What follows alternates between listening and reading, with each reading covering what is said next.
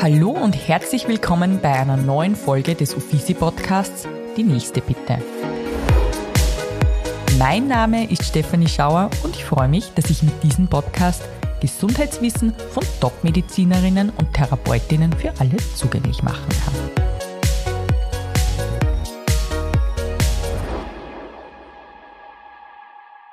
Unsere Schilddrüse ist ein wahres Wunderwerk des Körpers. Sie steuert zahlreiche Prozesse und ist entscheidend für unser Wohlbefinden. Manchmal gerät sie jedoch aus dem Gleichgewicht, was zu einer Schilddrüsenüber- oder Unterfunktion führen kann. Bei einer Überfunktion produziert die Schilddrüse zu viele Hormone, was sich in Symptomen wie Herzrasen oder Schlafproblemen äußern kann. Bei einer Unterfunktion dagegen sind es zu wenige Hormone, was zu Müdigkeit und Kälteempfindlichkeit führen kann. Es ist wichtig, solche Anzeichen ernst zu nehmen und sich medizinisch beraten zu lassen. Denn ein gut regulierter Hormonhaushalt ist der Schlüssel zu unserem Wohlbefinden. Wie man die Schilddrüse untersucht und auch behandelt, erfahren wir von unserem heutigen Podcast-Gast, Dr. Silke Heim. Sie ist als Fachärztin für Nuklearmedizin und als Oberärztin im Ordensklinikum der Barmherzigen Schwestern in Linz sowie als Wahlärztin mit eigener Ordination ebenfalls in Linz tätig. Herzlich willkommen, liebe Silke. Danke für die Einladung. Ich freue mich, dass du, obwohl du so einen stressigen Job hast, dir heute die Zeit genommen hast. Ähm, gleich einmal die erste Frage an dich. Was ist das Schönste an deinem Beruf? Das Schönste an meinem Beruf ist äh, die Arbeit mit Menschen, die mit unterschiedlichen Fragen und Problemen und Bedürfnissen zu mir kommen, wo ich versuche, so gut wie möglich zu helfen. Und wenn es dann auch noch gelingt, dann ist es für mich erfüllend. Das freut mich. Und du bist jetzt schon seit ein paar Jahren Ärztin. Wann hast du dir eigentlich gedacht, du möchtest Ärztin werden? Hast du als Kind schon immer gern die Ärztin gespielt oder hat es irgendein Erlebnis gegeben, wo du gesagt hast, jetzt möchte ich die Ärztin werden? Na, also bei mir ist es nicht so, dass es ein Kindheitstraum war, den ich mir erfüllt habe. Ich war eigentlich bis nach der Matura sehr unschlüssig und äh, eine meiner zwei Berufswünsche war eben Medizinerin zu werden und ich habe mir gedacht, ich probiere mal das Studium und schaue mir das an, wie man das zusagt. Und wenn es mir nicht gefallen hätte, hätte ich meine zweite Wahl gezogen. Das wäre Lehrerin gewesen. Aber ich bin eigentlich retrospektiv sehr glücklich und zufrieden, dass es so gekommen ist. Wo hast du dann Medizin studiert? Ich habe in Wien studiert. Ja. Genau, ähm, weil das einfach auch damals die Nähe zu Linz für mich sehr wichtig war, weil ich trotzdem ähm, gern zu Hause war am Wochenende und ein Landei bin und immer von Anfang an das Stadtleben nicht so gut habe vorstellen können. Jetzt war Wien meine Wahl und nicht Innsbruck oder Graz, die ja verkehrstechnisch doch blöder zu erreichen waren. Nach dem Studiumabschluss hat sie dann wieder zurück nach Linz verschlagen, Mhm. wo du dann auch den Turnus gemacht hast. Mhm. Ähm, der Turnus hat auch damals drei Jahre gedauert. Ähm, und wie kam es dann dazu, dass du dich für dein Fach entschieden hast? Auch das war ein ziemlicher Zufall. Also die Nuklearmedizin ist ja ein Fach, mit dem man im Studium kaum Kontakt hat, das auch nicht so diesen Bekanntheitsgrad hat. Ähm, und ähm, im Turnus gab es früher, da war die Ausbildungsordnung noch, Ausbildungsordnung noch ein bisschen anders, gab es sogenannte Stehfächer, die man nicht absolvieren musste, wo aber der Träger darauf bedacht war, dass man trotzdem hingeht, damit dort einfach Personal ist. Und eines davon war die Nuklearmedizin. Und ich habe mir gedacht, ich schaue mir das an. Und das hat mir so gut gefallen. Das war dann schon am Ende meiner Turnuszeit, dass ich dort länger geblieben bin, als ich ursprünglich geplant hatte. Und mein damaliger Chef hat mir dann die Begeisterung angemerkt und hat mir einen Ausbildungsplatz angeboten, was zu der Zeit ja auch sehr ein, ein sehr großes Glück war, weil ja da die Wartezeiten für Ausbildungsplätze doch auch durchaus länger waren, als man es jetzt gewohnt ist. Ja. Und ähm, du bist ja jetzt als Nuklearmedizinerin beschäftigst du mit der Schilddrüse. Die Schilddrüse ist unser Organ, das ähm, alle Hormone verteilt. Habe ich das jetzt richtig gesagt? Ähm, naja, die Schilddrüse produziert das Schilddrüsenhormon sozusagen. Das kann man als, als Antriebshormon oder als Katalysator für sämtliche Körperfunktionen sehen. Ähm, der Hauptbestandteil ist das Jod und aus dem wird es eben gebaut und bedarfsorientiert, ähm, abhängig vom Grundumsatz und von der Leistung und vom Gewicht des einzelnen Patienten in den Kreislauf ausgeschüttet, damit man sozusagen seine, seine Körperfunktionen gut aufrechterhalten kann.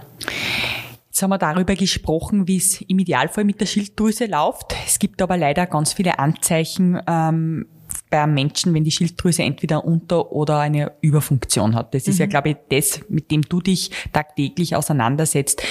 Wann kann ein Mensch bemerken, dass er ein Problem mit der Schilddrüse hat, ganz allgemein gesprochen? Oder wann sollte man dich aufsuchen?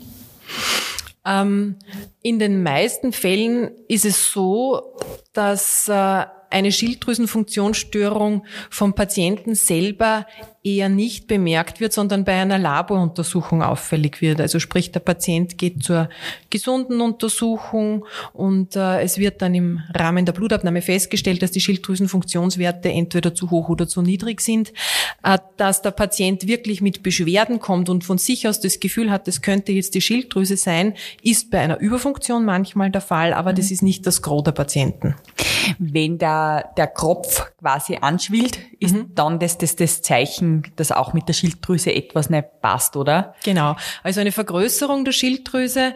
Man muss das ein bisschen getrennt sehen. Das eine ist die Funktion. Das mhm. ist das, was sozusagen die Hormone machen. Und mhm. das andere ist das, das Organische, die Vergrößerung der Knoten, die mhm. Knotenbildung so, äh, zum Beispiel. Mhm. Wobei bei einer Knotenbildung oder bei einer Vergrößerung der Schilddrüse, die man vielleicht selber tastet oder das Gegenüber wahrnimmt mhm. und einen darauf anspricht, äh, nicht zwingend zu einer Funktionsstörung führen muss. Also das ist unabhängig voneinander. Okay, das kann einfach dann ein unter Anführungszeichen Schönheitsfehler sein.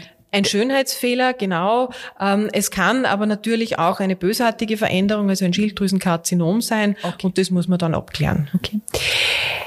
Oftmals werden ja Krankheiten weitergegeben, vererbt. Mhm. Im Falle der Schilddrüse, wie oft kommt das vor? Da kann man da auch irgendwelche Parallelen erkennen? Es gibt eine Autoimmunerkrankung der Schilddrüse, also geben dort mehrere, aber eine, die mhm. Hashimoto-Erkrankung, die ist mit mhm. einer Unterfunktion vergesellschaftet. Da weiß man, dass es eine gewisse familiäre Prädisposition mhm. gibt und da wiederum in der weiblichen Linie der Familie. Das heißt, es wird in der weiblichen Linie ganz gerne weitergegeben und da sieht man schon sehr oft Familien, wo relativ viele Frauen äh, betroffen sind und das ist natürlich relevant, weil wenn man eine Unterfunktion hat, die vielleicht unerkannt ist, das auch zu Problemen bei Kinderwunsch führen kann und das ist ganz wichtig, dass man Patienten, die sozusagen eine Hashimoto-Thyreoiditis, so heißt diese Unterfunktion, diese Autoimmunerkrankung, sensibilisiert, mhm. dass sie allfällige Schwestern oder Töchter vielleicht auch darauf hinweisen, dass man gelegentlich die Schilddrüse anschauen lassen sollte. Ähm, aufgrund von deinen Aussagen jetzt erkennt man ja eines, dass ähm, Schilddrüsenfunktionsstörungen sehr weiblich sind. Ich habe recherchiert, zehnmal mehr Frauen erkranken an Schilddrüsenkrankheiten. Mhm. Warum ist das eigentlich so? Ist es, weil Frauen viel mehr Hormone in sich tragen oder? Man sieht schon eine Häufung der Schilddrüsenerkrankungen in Lebensphasen, wo Frauen hormonell einem, einem Wechsel unterworfen sind. Also sprich, in und nach der Schwangerschaft, wo mhm. einfach sich hormonell unabhängig von der Schilddrüse sehr viel tut mit weiblichen mhm. Geschlechtshormonen oder eben auch im Wechsel. Äh, das könnte eine Erklärung sein, warum Frauen häufiger von Schilddrüsenproblemen betroffen sind als Männer. Aber es ist nicht so, dass Männer hm, da völlig außen vor sind. Mhm, ja. Mhm. Jetzt hat man eine Funktionsstörung der Schilddrüse, ähm, kommt zu dir in die Ordination. Ähm, so eine klassische Unterfunktion jetzt, wenn wir von der Unterfunktion sprechen, wie geht man da in deiner Ordination damit um? Wie hoch sind die ähm, Heilungschancen also prinzipiell ist eine Unterfunktion, äh, wodurch sie auch immer verursacht ist, ob es durch eine Autoimmunerkrankung oder nach einer entzündlichen Veränderung oder auch zum Beispiel durch eine Operation, weil wenn natürlich das Organ operativ entfernt wird und das Medikament nicht entsprechend eingenommen wird, kommt es auch zu einer Unterfunktion. Sind, ist ein Erkrankungsbild, das für den Patienten unangenehm ist, weil es zu einer Antriebslosigkeit, zu einer Müdigkeit, zu einer Apathie und auch zu einer Gewichtszunahme kommt. Aber die gute Botschaft an den Patienten ist, das kann man exzellent behandeln mit einer entsprechenden medikamentösen Substitution, also sprich, der schluckt täglich seine Schilddrüsenhormontablette, ist der wieder schilddrüsengesund, also hormonell so versorgt wie ein schilddrüsengesunder Mensch. Das funktioniert ein, also sehr aber, einfach. Aber es bedeutet, dass der ein ganzes Leben lang die Medikamente nimmt. Genau, der muss das Medikament ein Leben lang nehmen. Mhm. Ähm, bei der Überfunktion der Schilddrüse, die hat ja eine positive, unter Anführungszeichen, Begleiterscheinung, weil diese Menschen, die sind ja eher dünner. Genau. Also ähm, die haben ja eher Untergewicht. Ähm, wie oft ist es dann so, oder was sagt deine Erfahrung, dass es vielleicht nicht erkannt wird, weil man ja vielleicht gern schlank ist? Das glaube ich nicht, weil wenn man wirklich eine ausgeprägte Überfunktion hat, ist die Gewichtsabnahme ähm, für die Patienten zwar eine positive Begleiterscheinung, wenn man mhm. so sagen will, aber die Beschwerden, die sich sonst noch in dieses Krankheitsbild einreihen, sind so ähm, so beeinträchtigend, mhm. dass die gern sie therapieren lassen. Also die haben durch diesen äh, vermehrten Hormon, ähm, durch diese vermehrte Hormonausschüttung und durch die hohe Konzentration an Hormon äh, ein massives Herzrasen, also einen okay. hohen Puls, die schwitzen massiv, die sind unruhig und haben Schlafstörungen und können das, was sie sozusagen an Nahrung aufnehmen, verstoffwechseln die so wahnsinnig schnell, dass sie einfach durch diesen Durchfall, den sie dann auch haben, mhm. das Gewicht verlieren. Also, dass man das jetzt als positive ähm, als positiven Nebeneffekt sieht, das ist, würde ich nicht so sehen. Ja. Okay. Mhm.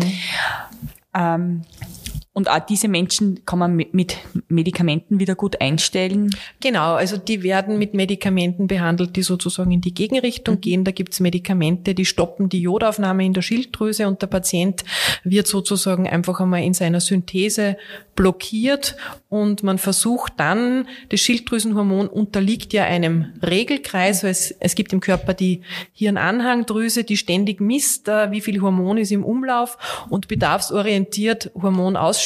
Das kann man vergleichen mit einem Regelkreis zwischen Heizung und Thermostat.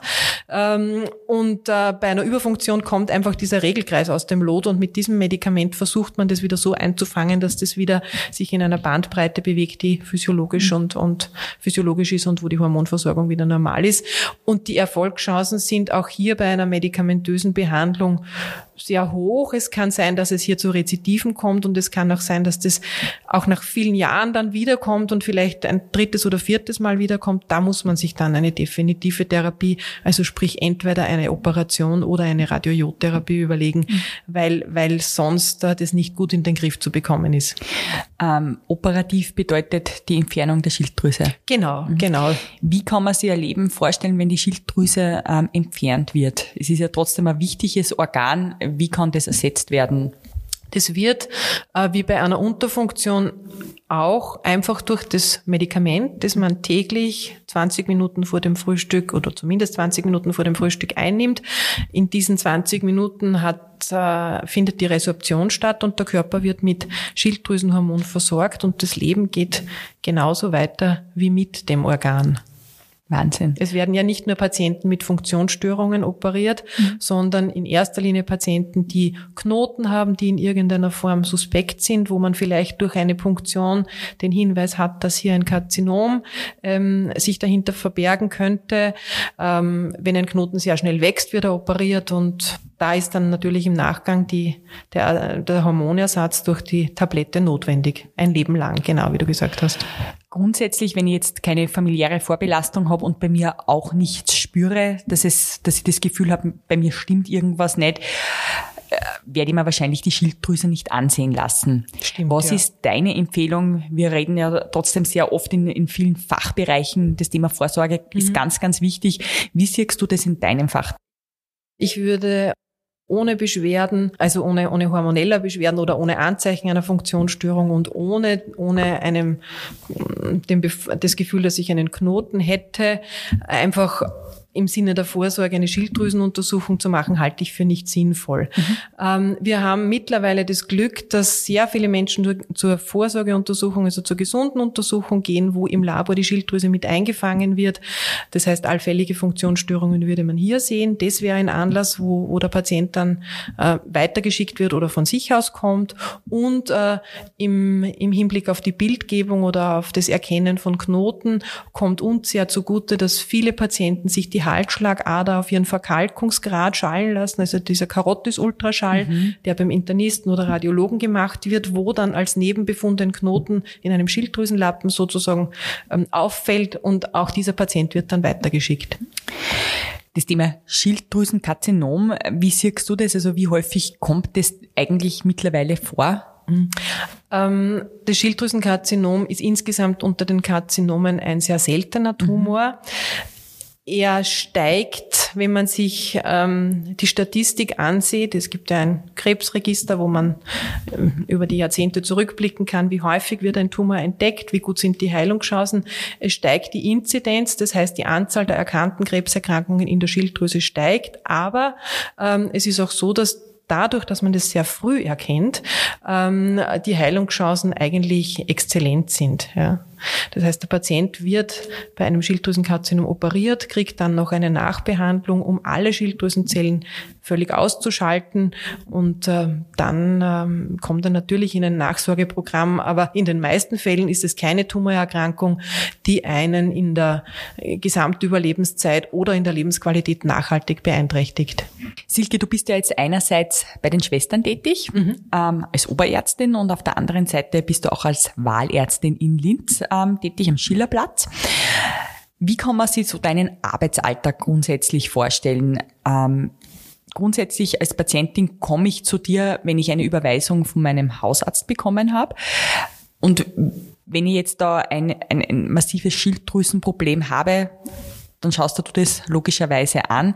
Wie kann man sich so eine Untersuchung vorstellen? Mhm. Prinzipiell ist es so, dass ähm, das Arbeitsspektrum in der Ordination äh, sich auf die Schilddrüse beschränkt.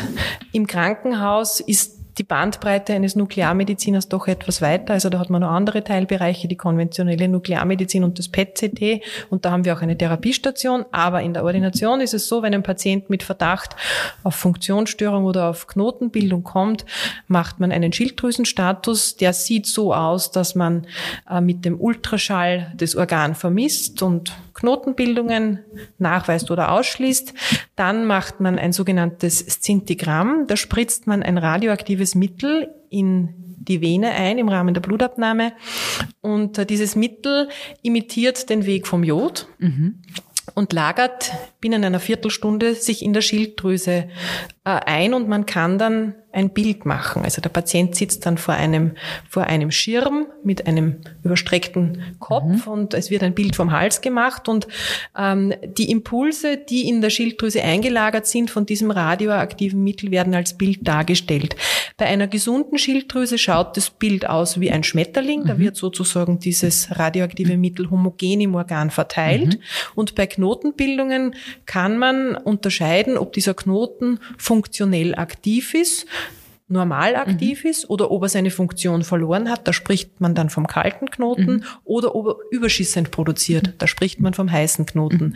Und diese, dieses Übereinanderlegen dieser zwei Bildarten, einerseits der Ultraschall und dieses Zintigramm, erlaubt einem dann schon, diese Knoten näher einzuordnen. Und wenn hier ein, ein Verdacht besteht, würde man dann im nächsten Schritt eine Punktion machen, das heißt mhm. Ultraschall gezielt in einen dieser Knoten einstechen und Zellen rausholen, das zur Pathologie versenden und der schaut sich das dann unter dem Mikroskop an und kann das kategorisieren. Das ist aber, ich würde jetzt einmal sagen, bei 100 Untersuchungen vielleicht bei zwei oder drei Patienten notwendig. Okay. Also das ist eher selten. Routinemäßig zu einer, Ultra, äh, zu einer Schilddrüsenuntersuchung gehört dann noch natürlich der Blutbefund dazu, wo man sich einerseits die Funktionslage ansieht, andererseits ähm, äh, die Antikörper, um eine Autoimmunerkrankung auszuschließen oder nachzuweisen und ähm, wenn Knoten da sind, hat man auch Tumormarker zur Verfügung, um, um das Risiko auszuloten. Bei mir sind jetzt bei einem Punkt die Alarmglocken losgegangen, wie du gesagt hast, da wird radioaktives Material in den Körper hineingespritzt. Ja. Das klingt total wild, ähm, wird es wahrscheinlich nicht sein. Vielleicht möchtest du dazu nur was sagen, was bedeutet das? Also ähm, spürt man das oder? Nein, man spürt das nicht.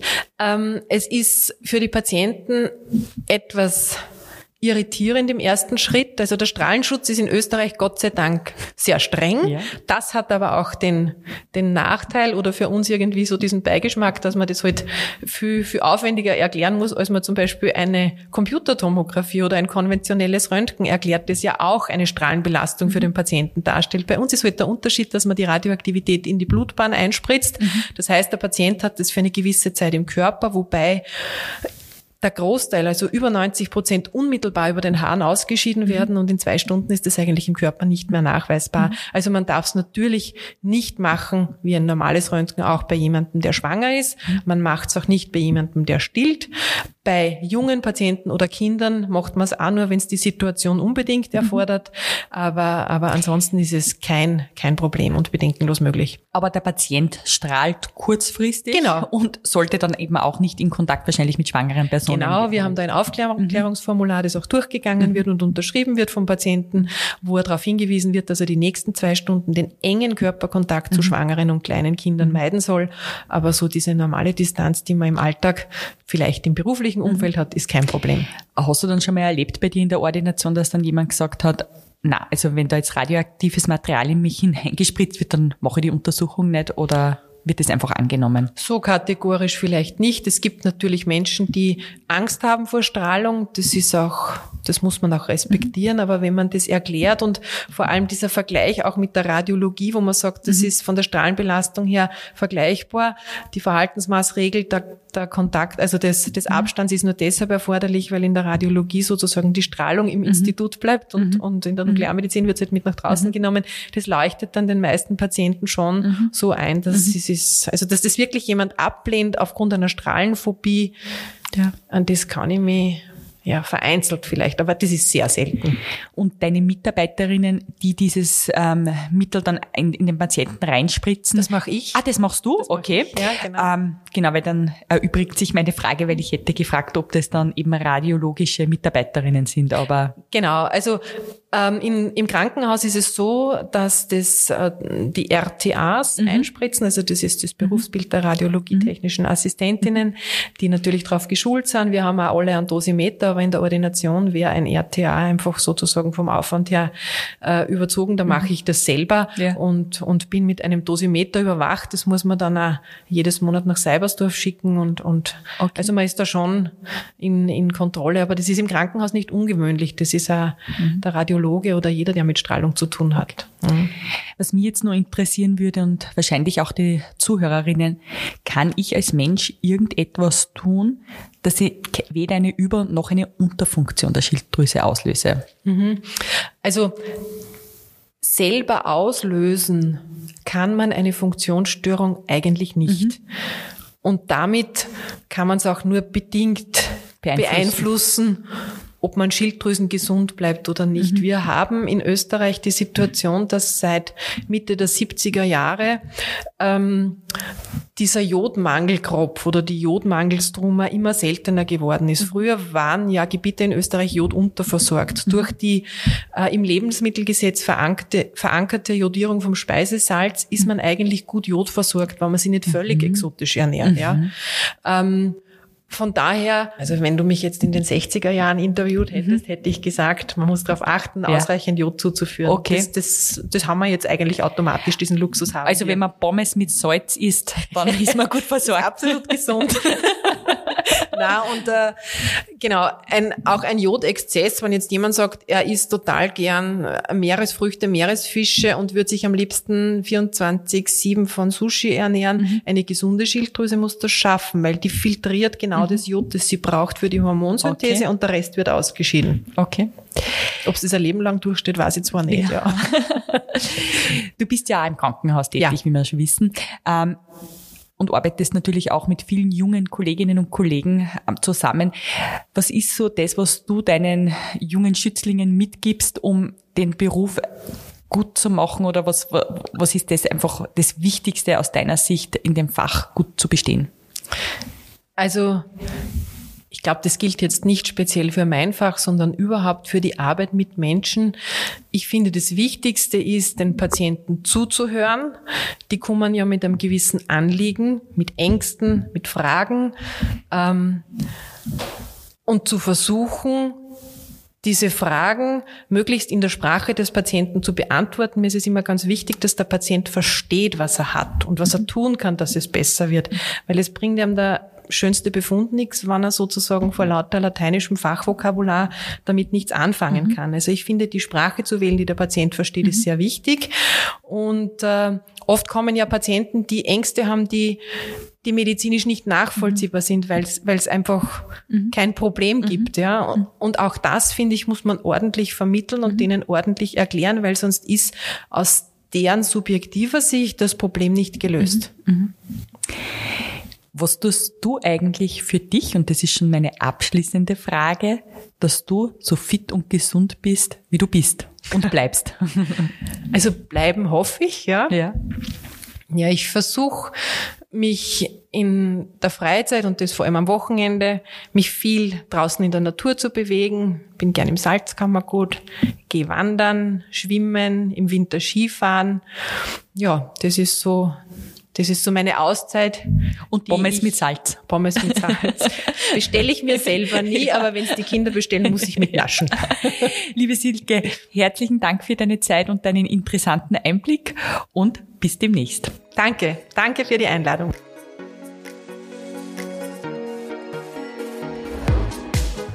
Liebe Zuhörerinnen und Zuhörer, ich bedanke mich nun auch bei euch fürs Dabeisein und freue mich, wenn ihr beim nächsten Mal wieder mit dabei seid, wenn es heißt, die nächste bitte. In den Shownotes findet ihr außerdem sämtliche Links zur aktuellen Folge und die Möglichkeit, eine Bewertung abzugeben. Solltet ihr ein Gesundheitsthema haben, das euch besonders beschäftigt, dann schreibt mir einfach und ich versuche einen Gast dafür zu finden. In diesem Sinne, bleibt gesund und bis zum nächsten Mal.